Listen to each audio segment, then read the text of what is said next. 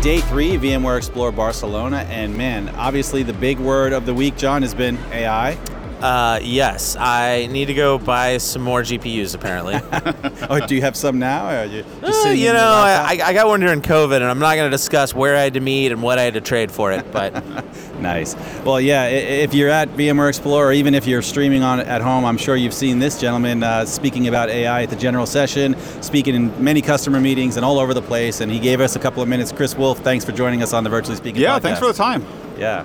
So, uh, yeah, I mean, let's just start from the very top. What, what is VMware's announcement at Explore for for A I? Yeah, I think that the, the core for us is uh, there's a lot of place where this is a community-based solution. Customers need a lot of choice. And when VMware was looking at our own A I strategy, core for us was first the ability to run models where we wanted to keep our data, not have to give up our data to take advantage of A I. And then second, it was really obvious to us that you had to have choice. You couldn't, we weren't ready to just pick like one solution or one partner. And then we thought, you know what, our customers were pretty sure that this is what they want as well. So the VMware approach is really to focus on private A I infrastructure that can allow a customer or partner to run whatever A I service they want above it, maintain privacy and control of your data. And then also you get a lot of benefits of virtualization as well, so such as the ability to share G P Us, yeah. uh, to use D R S to more intelligently schedule your compute capacity so that you don't have a lot of waste, right? Having central management for A I and non-A I workloads. These are things that really matter to customers, and then they look at the VMware ecosystem and they find that pretty impressive, and they're like, yeah, it makes a lot of sense to partner with VMware here. They really like our neutrality. And the last thing I would add with that is the I S Vs do too. Because if I'm an I S V and I'm running on a hyperscaler today, in many cases the hyperscalers are direct competitors. Yeah. Right? Yeah. They're learning my business, and at the same time they're competing against us. And it, now if I'm an A I I S V, I don't want to even get into the on-prem business. That's hard, right? So they're like, yeah. we can partner with VMware there. So it's a really good place where their account teams can bring in VMware to do anything on-prem, and, and they know that we're not going to compete with them. So it works out really well. So I think that's also really adds to the VMware opportunity here. Yeah, that is a win-win. So um, you said that we started doing it internally first. So, I, and I know that you were work, focusing on that. So like, what were some of the use cases internally that we were looking at for A I? Yeah, we've done some uh, search, so internal document search, so internal K B with retrieval augmented generation. Uh, that, that allows you to have full awareness of anything in VMware documentation using the model and our RAG search engine. So new documentation, K Bs, finding answers to how to work with VMware products. Uh, that's been a use case. Um, uh, code development has been a use case as well. And we've had this conversation with a lot of customers, and they're in the same boat where they looked at uh, public cloud services for A I code development, but they didn't want to move their code repos into a public cloud. That yeah, was just a, right, that was just a, a line they weren't willing to cross. So this is where we started running the Hugging Face StarCoder model internally, and we saw some really good results. I mean, it's really exceptional results in terms of the satisfaction from the people that have participated in the study. Yeah, StarCoder blows my mind to just think that, you know, you could just actually generate code on, with using A I. That's that's like future. No, exactly. It's like versus like, okay, I have a problem. I'm going to go spend some time on Stack Overflow, right? I'm going to get there. A I is just automating all of that. It's just making it all so much faster for you, and that's what we like. We've seen the satisfaction rate in terms of people who have tried the tool that want to keep using it. It's more than ninety percent. Mm. So it's, and we can't get ninety percent of developers to agree on anything, right? Fair point. So it's like, that's really, really, it was a nice surprise for us. And I'd say the other one too is people assume you need hundreds or thousands of G P Us to run A I. Right. We tuned the uh, Hugging Face StarCoder model against some of our own data in less than half a day on two NVIDIA A one hundreds. Two? Yeah, that was all it took.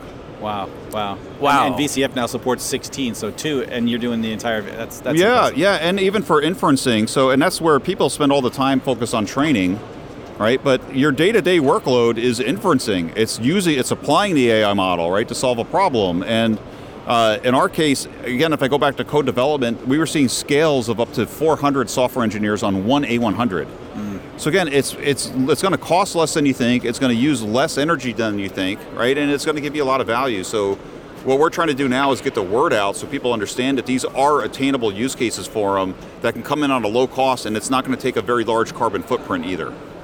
That's, that's nice to hear about the, the scale and the specific unit costs, because this has been something that's been kind of um, just very non-transparent. I mean, I think I, I did see that you could like train your own G P T model with a custom data set starting at two or three million, and that doesn't sound like someone who's trying to justify an internal P O C necessarily where they want to go. But this sounds just, you know, two, two or three of these. This sounds, pr- and we're a, we're a large company. I assume some companies could get some smaller unit costs. This sounds like a great kind of entry point.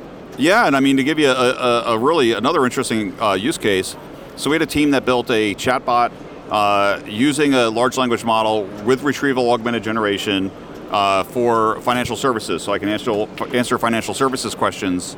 And um, the whole process, start to finish, was less than two weeks.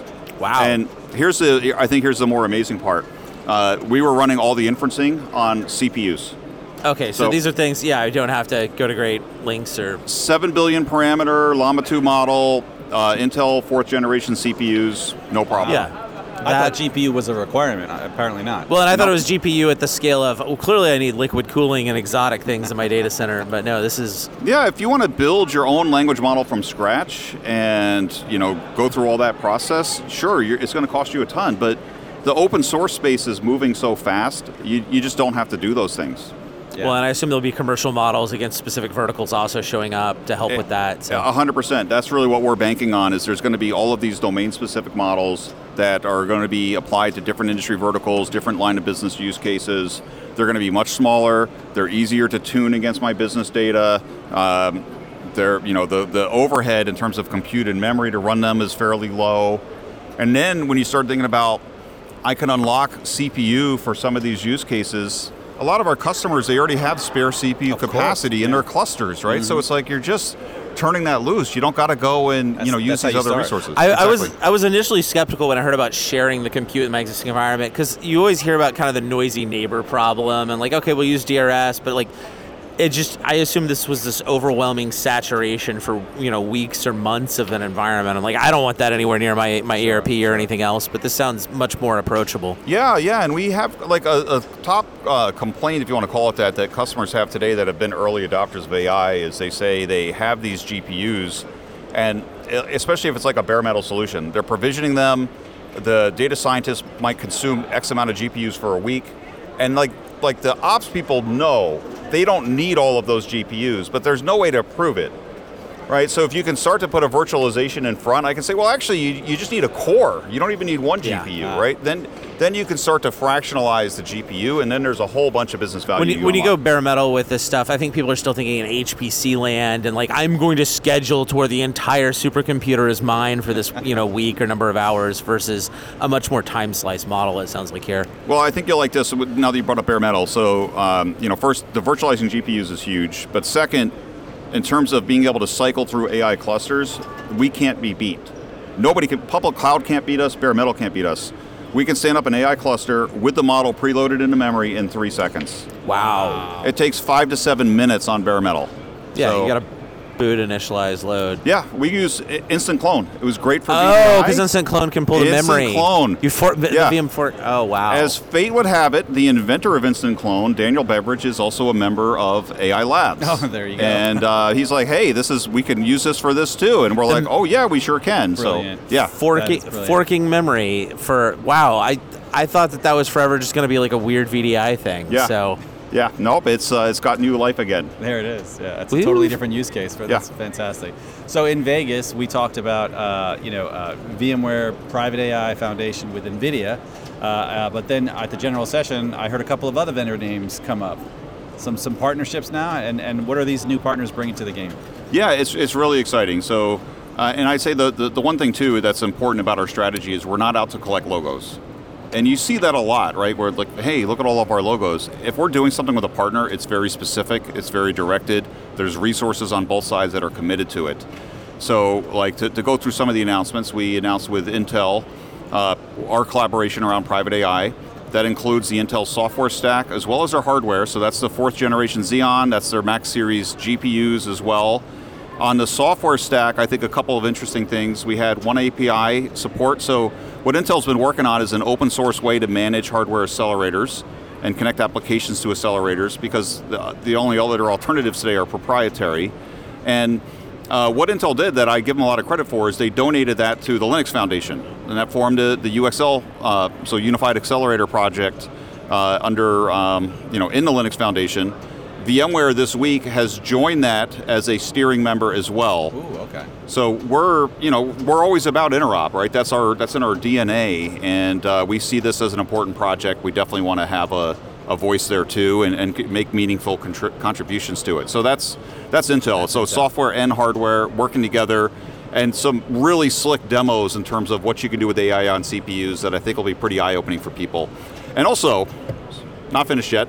So I think what's also cool is, like, I've really been pushing the teams building the demos that don't just make it a video, right? Like, share. Yeah. So what we're what we're planning to do is any models that we've made or, or customized for these demos, any of the code we've used, we're making sure all of that's available so that our customers can repeat exactly what we did in their own labs. GitHub, just throwing it up there? Yeah. Or? Yep. Nice, nice. I like that.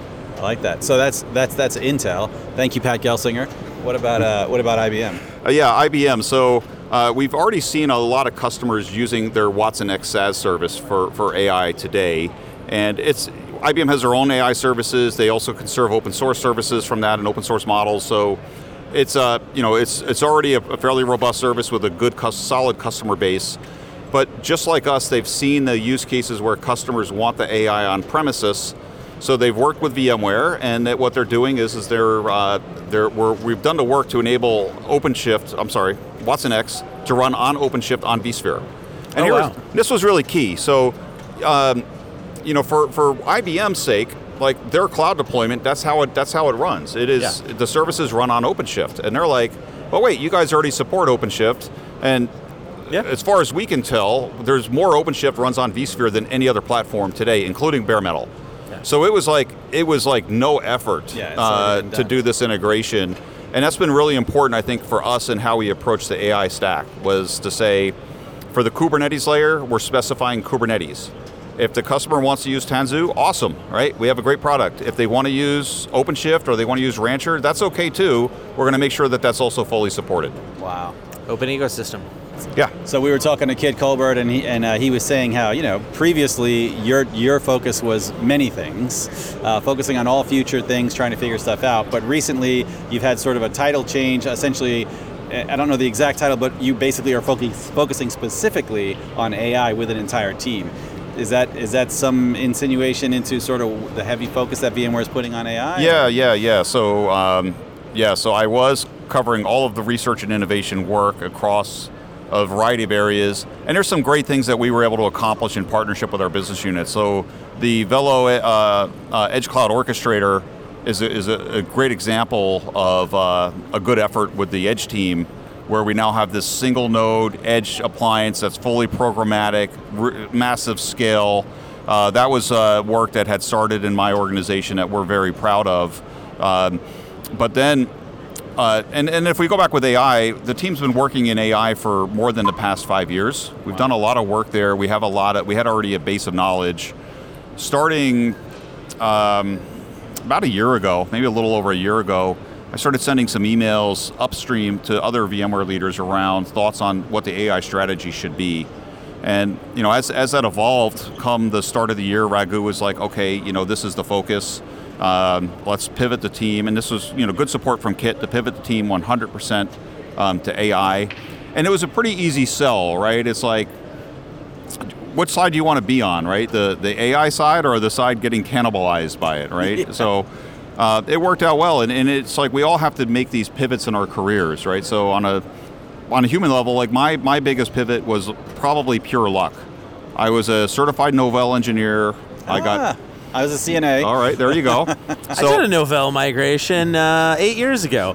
Eight years ago, that's impressive. It was a bit late, yeah. Yeah, yeah. So, so when I went to Commvault, I had they had one of the interview questions they'd asked me. This is this is now hell, twenty-four years ago, I guess. Uh, they had asked me, "Have you ever played with the Windows two thousand beta?" And I said, "Yeah." And they said, "You're going to be our Windows guy." And I'm like, crap. I'm like, my career is ruined. Like, what, why did I even go here? You know, but I was really lucky. But that that moment taught me that. You have to see these technology shifts, yeah. and you got to get in front of them. And um, you know, our organization, by and large, they were like, "Wow, this is great! It's a good opportunity. It's good for us." And we got some really, really rock solid engineers uh, that have done some great work. So yeah. yeah, it's been exciting. Yeah, you are definitely in the exciting space, man. I, I, I, I cannot wait to see what VMware does in this space, and everybody for that matter. It's an exciting time to be around, and uh, I want to thank you, Chris, for joining us on the uh, Virtually Speaking podcast. Yeah, appreciate the time. It's been great. Thanks. Yeah, all right.